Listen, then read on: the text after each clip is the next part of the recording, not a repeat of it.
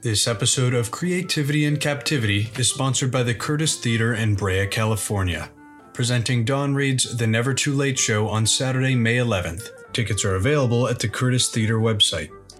Get ready for insight and inspiration on the creative process from an array of artists, writers, and visionaries on May 9th, when Season 7 of Creativity in Captivity kicks off.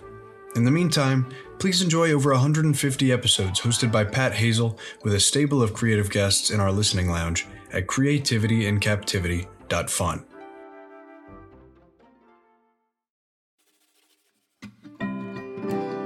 This is Creativity in Captivity, and I'm Pat Hazel. My guest today has enjoyed success as a comedian, a theatrical producer, a professional MC, a world class marketer, a contortionist, and a pancake juggler. As a variety performer, he's made appearances with Conan and Jay Leno. For many years, he hosted TripAdvisor's number one show in Los Angeles, Scot Nery's Boobie Trap, that showcased the greatest collection of eclectic variety acts for entertainment hungry audiences. Coming up is my conversation with the creator of the gig entertainment ramp, Scot Nery. That spark of electricity, a skipping stone that sets you free, or captive to a mystery, the curse of creativity. La la la la la. Thank you. Oh man, thank you to everybody that's clapping at home. Okay, and you know, Scot, this is a podcast, so there's probably one person clapping by themselves. That's great. Well, thank you for clapping by yourself. On your Facebook today, you describe yourself as the type that likes hot glue, duct tape, baling wire, zip ties, spring clamps, binder clips, and ratchet straps. I'm going to ask you to pick two. Zip ties and binder clips, I think, would be my top. I use binder clips for closing bags of chips and holding index cards together and doing temporary fixes to things. And then I use zip ties for all kinds of permanent solutions. But your zip ties are part of your everyday carry? I always have zip ties and binder clips with me. Have you thought about getting a sponsor in the binder clip division? they're so they're so inexpensive that I don't know I don't know what their margins are for those.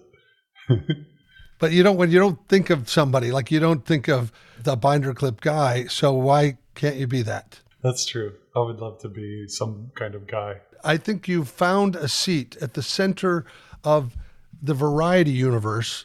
And part of it has to do with your eclectic interest and your toolkit of talents. I mean, now you're redefining yourself because you're helping other entertainers to thrive and strive to have better pay and that sort of thing. But your sort of fame and fortune has come from variety, hasn't it? I feel like I've been on this path of uh, eventually I'll be in a place where I can help all kinds of entertainment be better. You know, like you look back and you see the past of everything. And I think something as a kid, I was very into other people, into helping other people and not helping myself. I would get in trouble a lot for things that didn't really matter. I don't know. I went through a lot of hard stuff just because I sacrificed myself in order to help other people. Like I would get in trouble when it was somebody else's fault. Nobody would ask me whether it was their fault.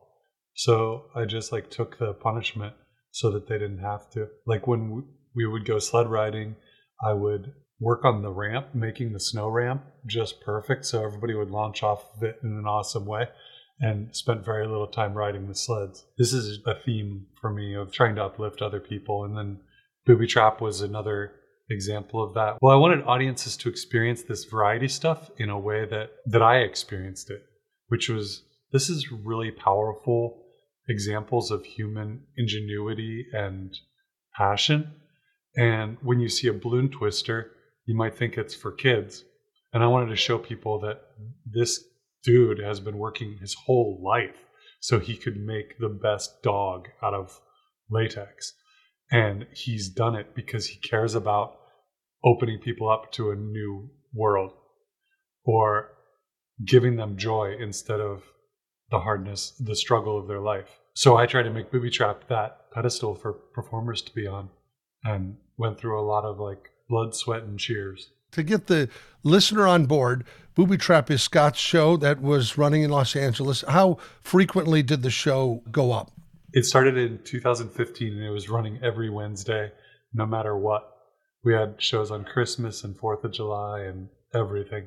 And we did it every single week until um, Squirrels took over. Or no, it was COVID. Yeah, it was COVID that stopped it. You curated this show and the shows were different every Wednesday. When you talk about the the balloon twisting guy, this is the passion that somebody has to run the 1 minute mile or to go to the moon. That these people devote themselves to this and you were finding performers like this. So I just want you to give them sort of the overview of what your average Wednesday night was like. You enter through a back alley into a club that's on Hollywood Boulevard. So it seems like it would be glamorous to be on Hollywood Boulevard. You're actually entering this building that doesn't really nothing happens there. It's one of those places.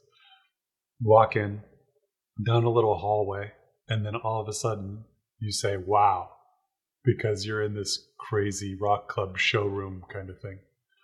Then you sit in folding chairs.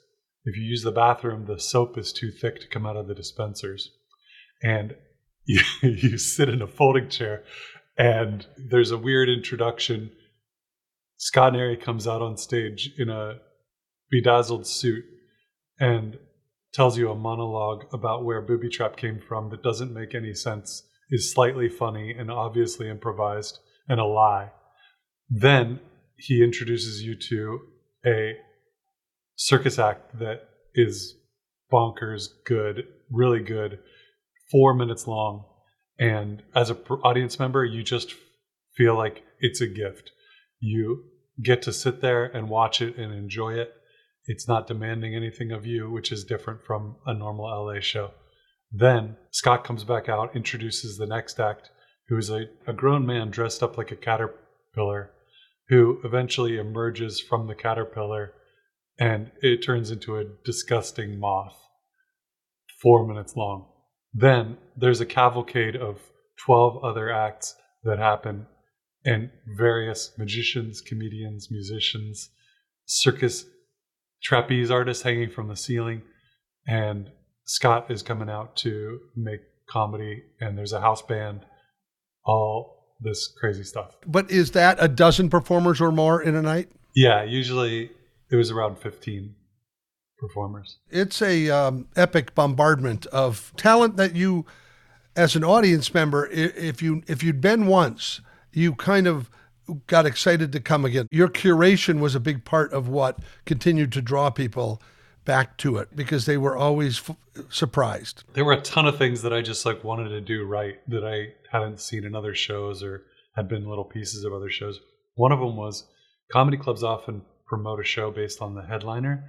They bring in somebody, they don't care if they're good, they just care if they are going to sell tickets. So they burn through customers because you come to see a guy that's been on one sitcom one time and he does a crappy job with stand up and then you don't really want to go back to that club or you don't want to go back until you see another headliner that you're interested in meeting. I wanted to do the opposite. I didn't want to share the lineups of who was going to be there. I wanted people to come every time because they knew that I was going to be dependable, that I was going to deliver them something awesome. So yeah, curation was really important to me. And in that curation, what was your mission statement or your mantra that kept you pointed to true north? That kind of thing that I was talking about about the passion of entertainers, though it wasn't explicit in my thoughts, it was a constant thing that was driving me. So if I found those passionate people, they would deliver and they were ready to do something cool. So like a lot of the mid-level performers that I found through my career, mid-level performers are often selfish, they're scared, they're demanding and adversarial. The top performers, I would tell them it was four minutes. Nobody has a four minute set, but I set them up with a great audience so that it works. And the top level performers would say, yeah, sure, or whatever. And then mid level level performers would often say, like, uh, can you give me a little bit more time? Can you pay me more money? That was kind of like clarifying to me as time went on. Like I started seeing like, oh, I don't even want those people in my show. I don't need to worry about not paying them more. I don't need to worry about their demands. Interesting tell that they indicated in the conversation to invite them. Yeah, so that that became really cool because I was also then I was surrounded by people that I liked. Then other performers were also surrounded by the people that were inspiring, and it made a really good vibe. Like people would volunteer, and we wouldn't. We would say like, "Hey, if you can't really fix this thing, then we would rather you don't come." They want to help out, but if they're like excessively drinking and hitting on the bartender, everybody has to feel alive right here and everybody has to feel empowered so that we can all make something great together. Yeah, I think you're always focused on making the audience experience better and the conditions for the performer the most enjoyable. If that audience is hostile or something, nobody wants to come back to survive their four minutes. That's where the fireworks should be going off. There are dudes that were doing five figure gigs across the country. They fly home and after they get off the plane, they run over, rush over to Boobie Trap to do four minutes after they just got like a 1500 seat room to clap for them, they still wanted to do a more fulfilling show at Boobie Trap.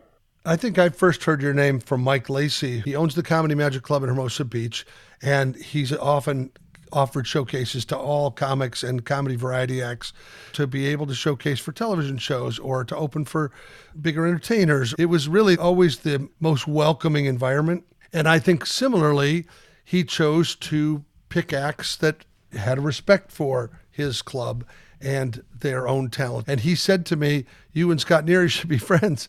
As I was leaving town, I had was moving to Austin, Texas, and I go, "Well, that would be cool if I met him." It was really only in the last year or so that we came into each other's orbit a little bit more. For those that are listening, Scot uh, Nery's Boobie Trap was not your garden variety variety show.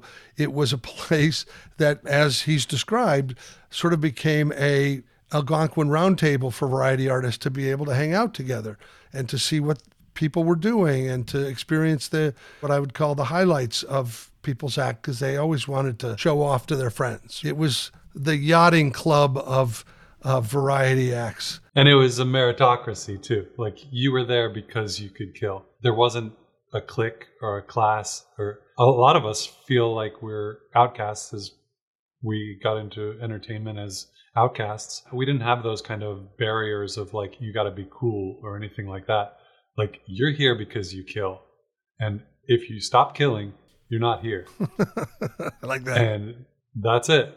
And that was the only barrier to entry really and then other performers would come and be in the audience too and they would develop and grow and aspire and it was great and our introduction from mike was too short we didn't really know who each other was we got to see each other on stage one time i think and our relationship has been growing slowly and yeah i feel like we have a big future together i am curious before we move on to some other areas that i think you're thriving in is having done that for all those years, what for you was the most unusual performer that you ever showcased at Boobie Trap that you couldn't believe you were putting in front of that audience? There are some like really absurd performers. Seth Word is is a performer who's gone on America's Got Talent for like five seasons or something. He keeps going on because he's kind of a prank that the judges have to deal with. He's like very weird, and he's the guy that dresses like a caterpillar. Then there are other performers. If it wasn't four minutes long, if it was longer than four minutes, you wouldn't feel safe as an audience member. It would be very challenging. And many things in the show were things that you wouldn't ask to watch. And then you're glad that you saw them in that sandbox. So one of them was Lilia. She just was so extreme and she would play electric guitar and do acrobatics at the same time. She would do like a handstand while playing death metal on guitar and screaming and stuff. And it was like too much. And it was great. I feel that entertainment needs to be disruptive. I get really bothered when somebody says, sit back, relax, and enjoy the show. Because I'm like, no, don't. Sit on the front of your seat, live a little, breathe, have your heart rate raised come on, let's do this. You can you can sit back and relax and watch Netflix or Instagram. Go for it. We're here to do something different. We're here to change ourselves and connect with each other. Yeah, there's an old rock promotion saying that was that you're going to have to pay for the whole seat, even though you're sitting on the edge of it. Yeah. That's kind of what Boobie Trap was. Yeah. So you have created a kind of a new way for entertainers, gig entertainers, to look at things in the Gig Entertainer Survival Kit. So I want you to help those that aren't gig entertainers to understand what that phrase means, what it means to be a gig entertainer first. there are certain people in entertainment that are on long contracts. They're like a producer who's working for Netflix on a permanent contract or something. Then there are people that are that were booked on project to project. So that's that's who a gig entertainer is. Somebody that's working in entertainment that does a pro that gets hired for a project at a time.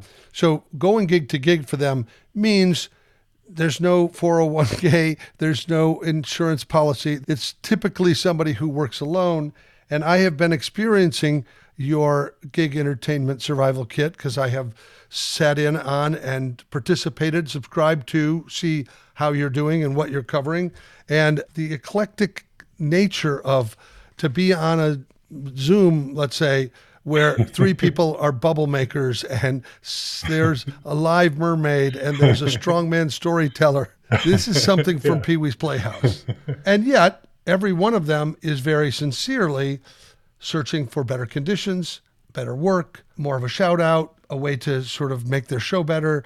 And you have broken this down. I don't want to give away the farm here. So, whatever you want to share or don't want to share, but I know that you are covering a lot of territory and trying really hard to build it around the needs of the entertainers because you have fought this battle. You're one of the guys who went down in the quicksand to your eyelids and pulled yourself out. Kind of explain to me how you came to think of sharing this information as if you were packing a really nice sled ramp. When I was a kid, I went to church. I went to a fundamentalist church. My parents didn't go. They were ag- agnostic and atheist.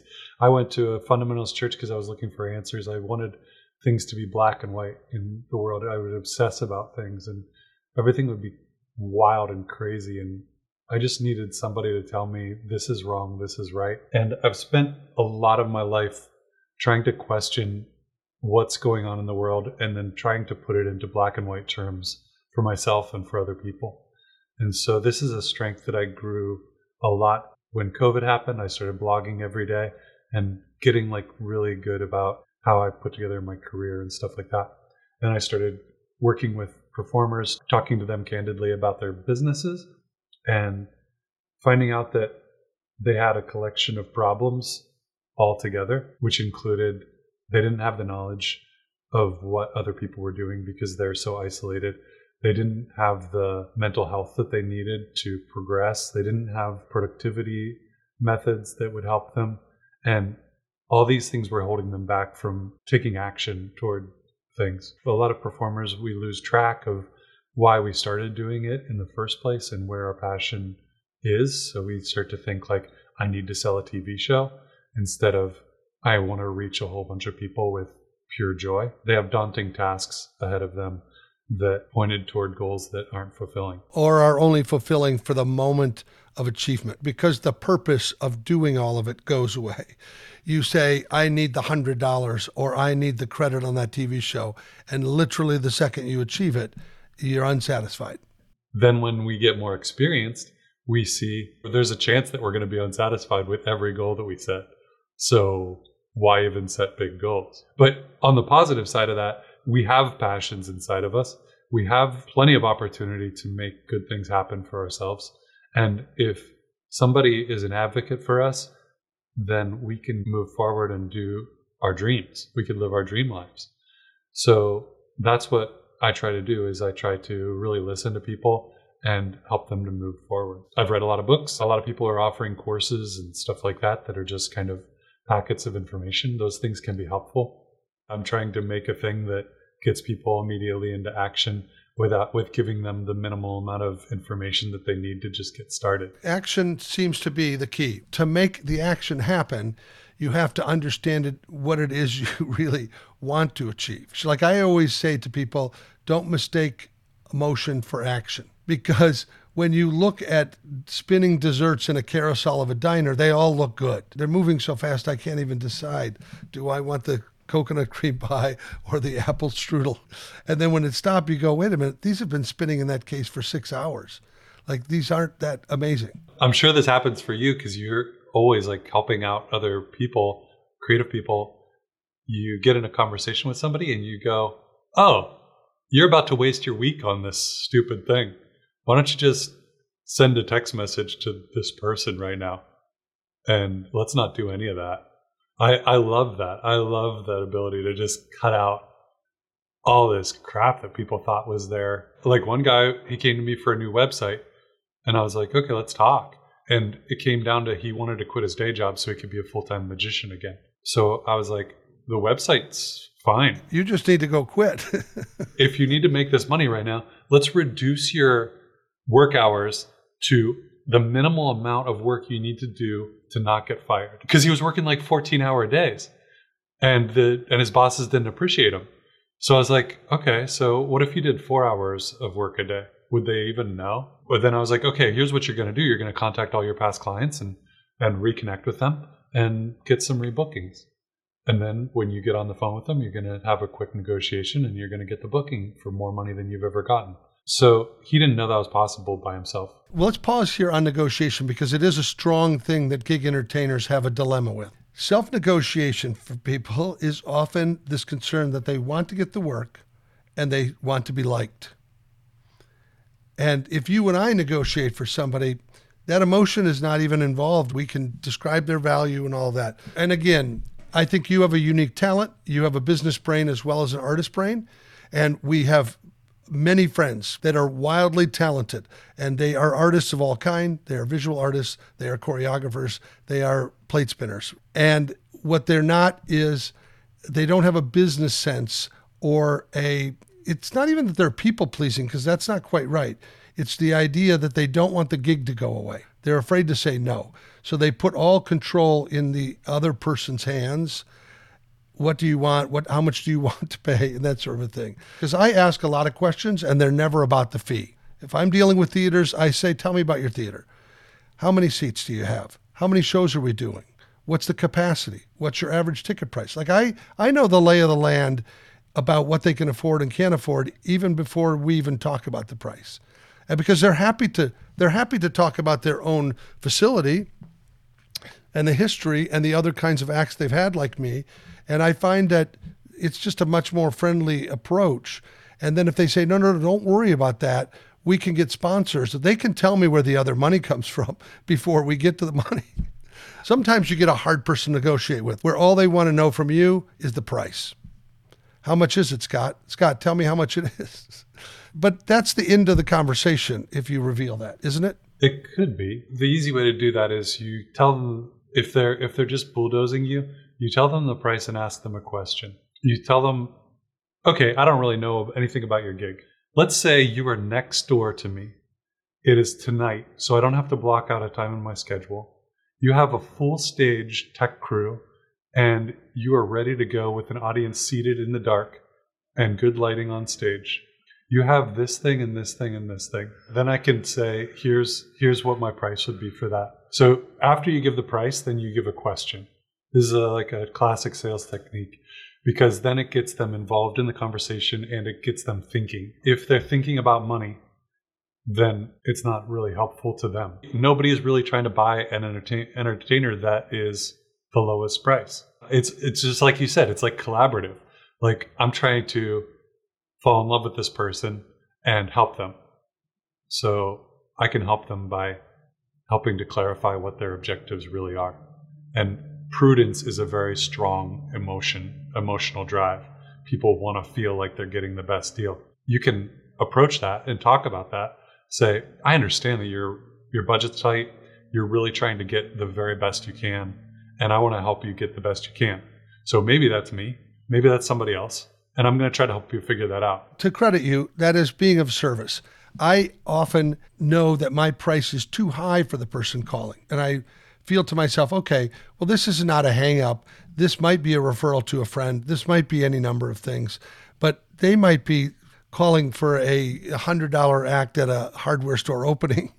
And I don't do that. And I don't even know that for the best circumstances that I would choose to do it. But I do like to hear them out. And I will say that during COVID, I was certain that I was not going to do any gigs on Zoom for many reasons. But I didn't think it was favorable to the audience and I didn't think it was favorable to me because Zoom cuts to the last noise made. So if somebody was feeding a horse carrots, that's what the camera was on. If they were blending a drink or sweeping the ground, because people got caught up in all kinds of activities, and the person telling the jokes wasn't going to hear the laughter if they had to mute everybody. The conditions were so bad, I just said to myself, I'm not going to do that.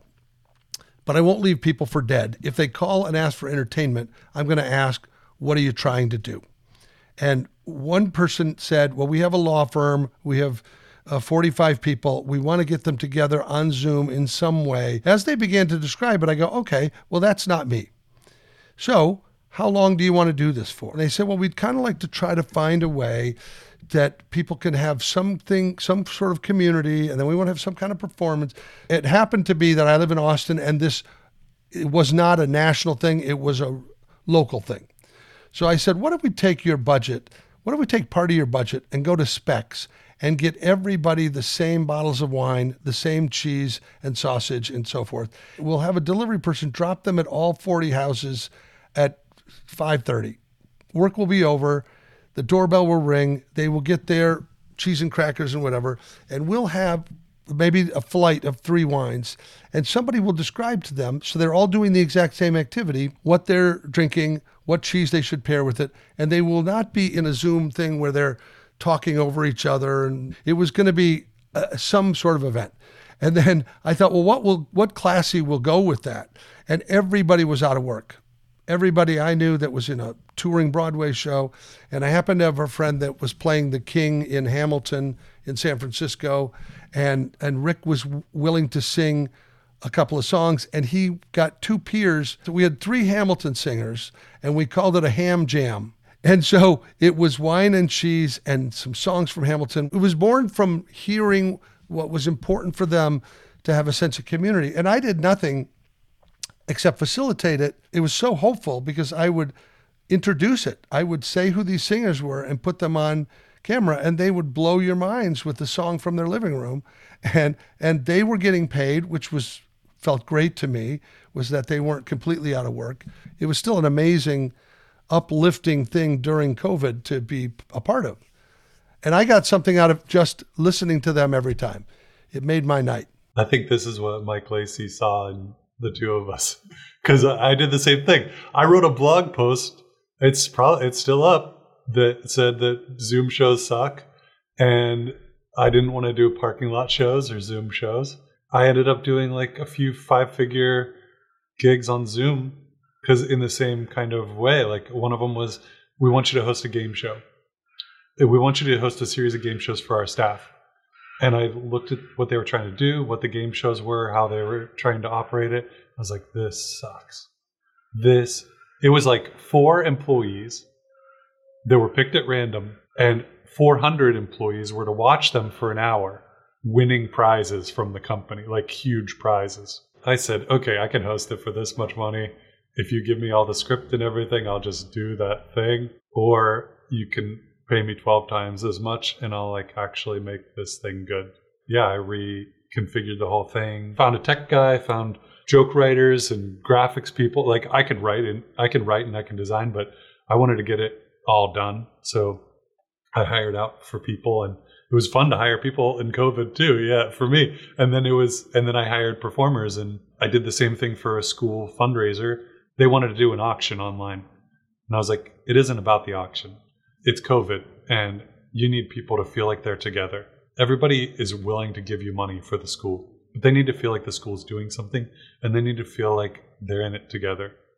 So I made this whole like robot character that was coming to destroy the school because they were creating future leaders. If future leaders blossom, then robots end up just doing crappy jobs like self checkout. Humans were taking robots' jobs. Humans are taking all the good jobs in the future.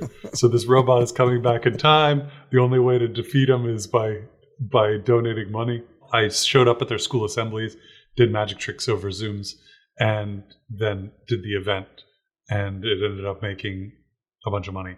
It was great. It is interesting when you when you reframe why and how you raise money too. Like if the goal there was to stop the robots versus make more money for the school. it's just kind of a fun narrative. And it had to be fun because it was so much more voluntary. They had run galas every year in person, and that's like a little bit of an obligation to show up face to face. You have like so many different things that drive a person to go to a gala. The Zoom event, they need to pay like a hundred bucks, I think, to go to watch a Zoom thing, and they needed to do it with their with their kids. The galas were always adults, so I had to make it like fun for the family to experience this thing together. I did a similar thing for the Omaha Children's Museum.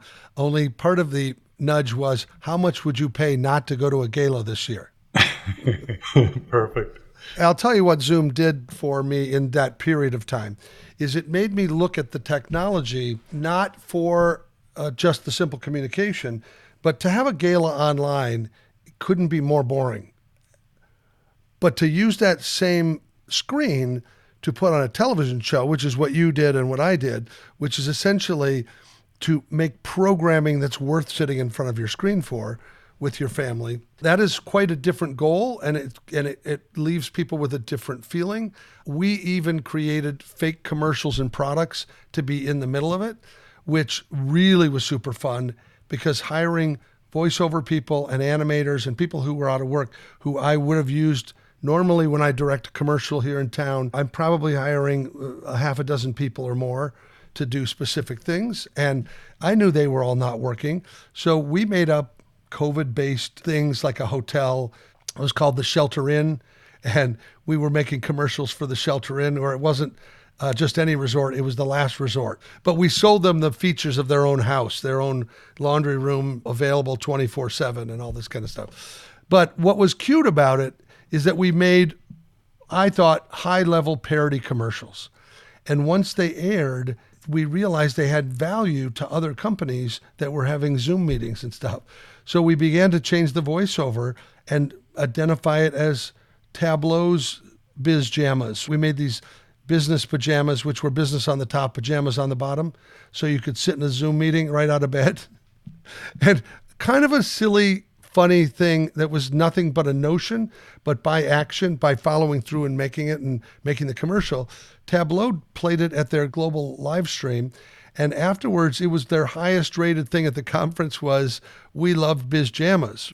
When they came to the end of the year, Tableau asked for permission to produce bizjamas to send to all of their employees for because you you owned the IP for that. and they said, "What would that cost?" I go, "It's going to cost you whatever it costs you to make them, but you're going to have to send me a pair." I got my Biz Jammas in the mail, which only reinforces something that is uh, crazy and important for any of our friends, which is when you have a weird notion, if you follow through with it, whether it's for a laugh or whether it's for a performance or whatever it does take that action of completion. Half finished things never make it to the marketplace. They certainly don't get to be amplified or scaled up or anything of that nature. Now, I'm not going to make millions from Biz Jammas, but getting a pair, a real live pair in the mail as a thank you, made me think, oh, I'm glad I didn't just think that in bed and not because the very first one, my son,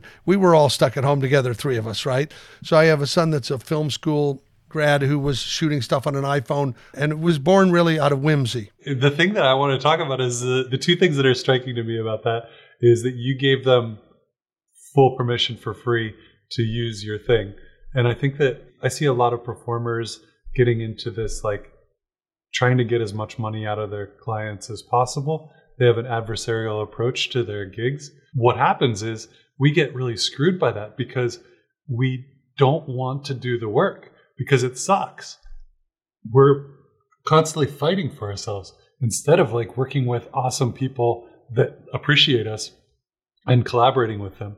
And so I think it's cool that you like you have that same approach that I would have like this doesn't cost me anything for them to produce biz jammas right now. I've already done all the work. I already got paid for the work of creating it. I mean, if they're going to come back to me and consult with me on how to develop the product, then that's a different thing. But if they're just going to go off and do it, that's cool. That's great. The other thing that's striking to me is the title of the podcast is Creativity in Captivity. And creativity sometimes makes me feel itchy because people a lot of times just think it's about being imaginative or dreaming. Like, oh, he's so creative because he does a weird thing. But like for me, creativity is creating stuff. You're you're not done with creativity until something happens, until you're sharing something with other people. So that's like important to me. Like, how do I create stuff myself that isn't just a dream, that isn't a half finished project, but is like out in the world in some form. Well, that is why I'm so attracted to makers. We had Adam Savage on here. We had a woman named Simone Giertz. I don't know if you've seen her on YouTube, but she's awesome. And then recently we had Mario, the maker magician, and he does all kinds of cool stuff with cardboard robots. But really, at the core, he is an encourager. He is saying to people, use what you have, do what you love, and have fun doing it. You love him, but you love that you now have gotten a booster shot and that you can go do something because you see a guy who makes his props and makes it all happen. I, I, do feel like creativity covers an awful lot of territory. In the title of this show, originally, it was intended to me that I had you as a guest and that I got to hold you captive for an hour and study you and then set you back off into the wild. It happened to fall in sync with when everybody was home sheltered in place. This is what we call a COVID baby, in that it was a product of not being able to use uh, my talents as a performer on stage to not direct commercials. Writing was the only safe thing I could do. I looked at what is my favorite thing to do? It's to have creative conversations with my friends on the phone to solve problems, to dream stuff up, to make things happen. What if I could make those conversations open to the public? But not be discussing something that you have a non disclosure on that we're trying to solve for you, but more general discussions of the creative process. And as a result, every episode we make is a thing that's made. It's one hour of water cooler talk on creativity, on the arts. And it is the gift that keeps on giving to me every time I do it. I don't think I would have done it without everything coming to a dead stop. I don't think I would have made time for this. And now it is something that I treasure and that I put a pin in my calendar. I get to talk to Scot Nery on this day. Now, 150 episodes later, I look back and I think, oh, every one of them leads to something else. I, I was just thinking about Jake Shimabukuro, who's a, one a world class ukulele player. And in our conversation, I'm only repeating this quote because I think it applies to the world that you're in. There's a saying, a ukulele will get you through times with no money better than money will get you through times with no ukulele. So it doesn't really matter what that variety talent person you're talking to. They have a passion to do something. And as you say, they lose their way on why they chose to do it. I know that in your gig entertainer survival kit, you give a lot of tools. I hope that people go to your website or go to your Facebook or find that. I know that they can go to scotnery.com and it's Scot with one T. Scot, S-C-O-T dot fun slash kit is the direct page for that. This conversation has brought up an interesting thing for me of thinking about how important passion is. We talked about collaboration with clients. I want to align with people that are on the same mission as me. It's like the cobbler has no shoes. I can do marketing for other people, but it's really difficult to do it for myself. What I'm realizing right now is that I thought it was funny to have a bunch of AI images that were pretty messed up looking in order to promote the thing because I thought like it's a survival kit. It's about the future being unsure and being crazy. So I thought like I'll have these AI images and that'll be fun. And then people are like kind of like put off by them and said like I'm a creative person, so AI is destructive to my industry. I also think that like somebody that uses AI so cheaply isn't really going to put together a good product it seemed like cold to them or something. And then I realized that what they really wanted to hear was that I have a good heart, that I care about them, I care about making great entertainment, and I, that's why I'm doing this. So I've, I've been re-evaluating all my stuff that I'm doing. You're starting to put the I back in AI. yeah. And it's not intelligence. Let me guarantee you. So uh, yeah, like, am I allowed to have epiphanies on this show? Yeah, in fact, it's awesome. That's a cool realization for me. Thinking about how I need to share my passion more than I need to share even what is happening with the survival kit. I have a deep passion for making the most entertaining world we can and I'm trying to work with other people to do that. To have you restate your mission statement there is a great way to wrap out. And I will say that for a long time, because my business was humor and my company's tagline was Your Humor Resources Department, uh, it always reminded me that that's what I'm in it, right? And the sort of three word thing was fun, funny, and favorable, which covered the comedy. And it also covered the favorable was how we get paid, how we get treated, all of those things. And it really has allowed me to say no to things that weren't favorable to me or to my colleagues or to the client. And sometimes I, I do. I say to them, it's not favorable to you. You can't recover your money with those seats and that number of ticket sales.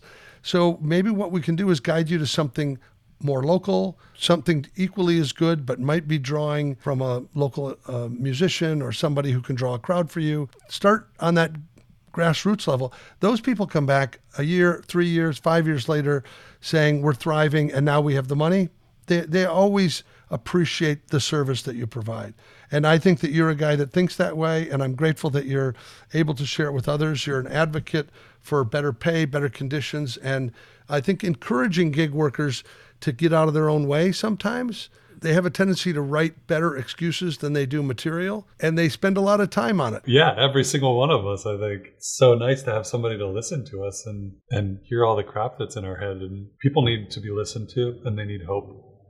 And even if they think I want to make fifteen percent more on my gigs, what they really what they need the most in order to do that is they need somebody to listen and give them hope. You can learn more at scotnery.com, S C O T N E R Y. Thanks, Scot, for being my guest today. Thank you. Bye. Thanks for joining us. We know you have many choices in the podcast universe, so we appreciate you investing the time to be a part of our creative community. Creativity in Captivity is produced by Sweetwood Creative in Austin, Texas with support from co producer and audio wizard Tucker Hazel. This episode was edited by the Right Honorable Tanner Dykstra. Original theme song written and sung by Maya Sharp. Additional support and technical jiggery pokery provided by Diane Johansson and Tony Deo of Ghost Runner Records. Feel free to check out our archived episodes at creativityincaptivity.fun. You're hearing that right. It's dot fun. So much fun, the punctuation can't even follow it. Ciao for now. Staring at an empty page, stepping on a ghostlit stage, a circus of uncertainty. Your call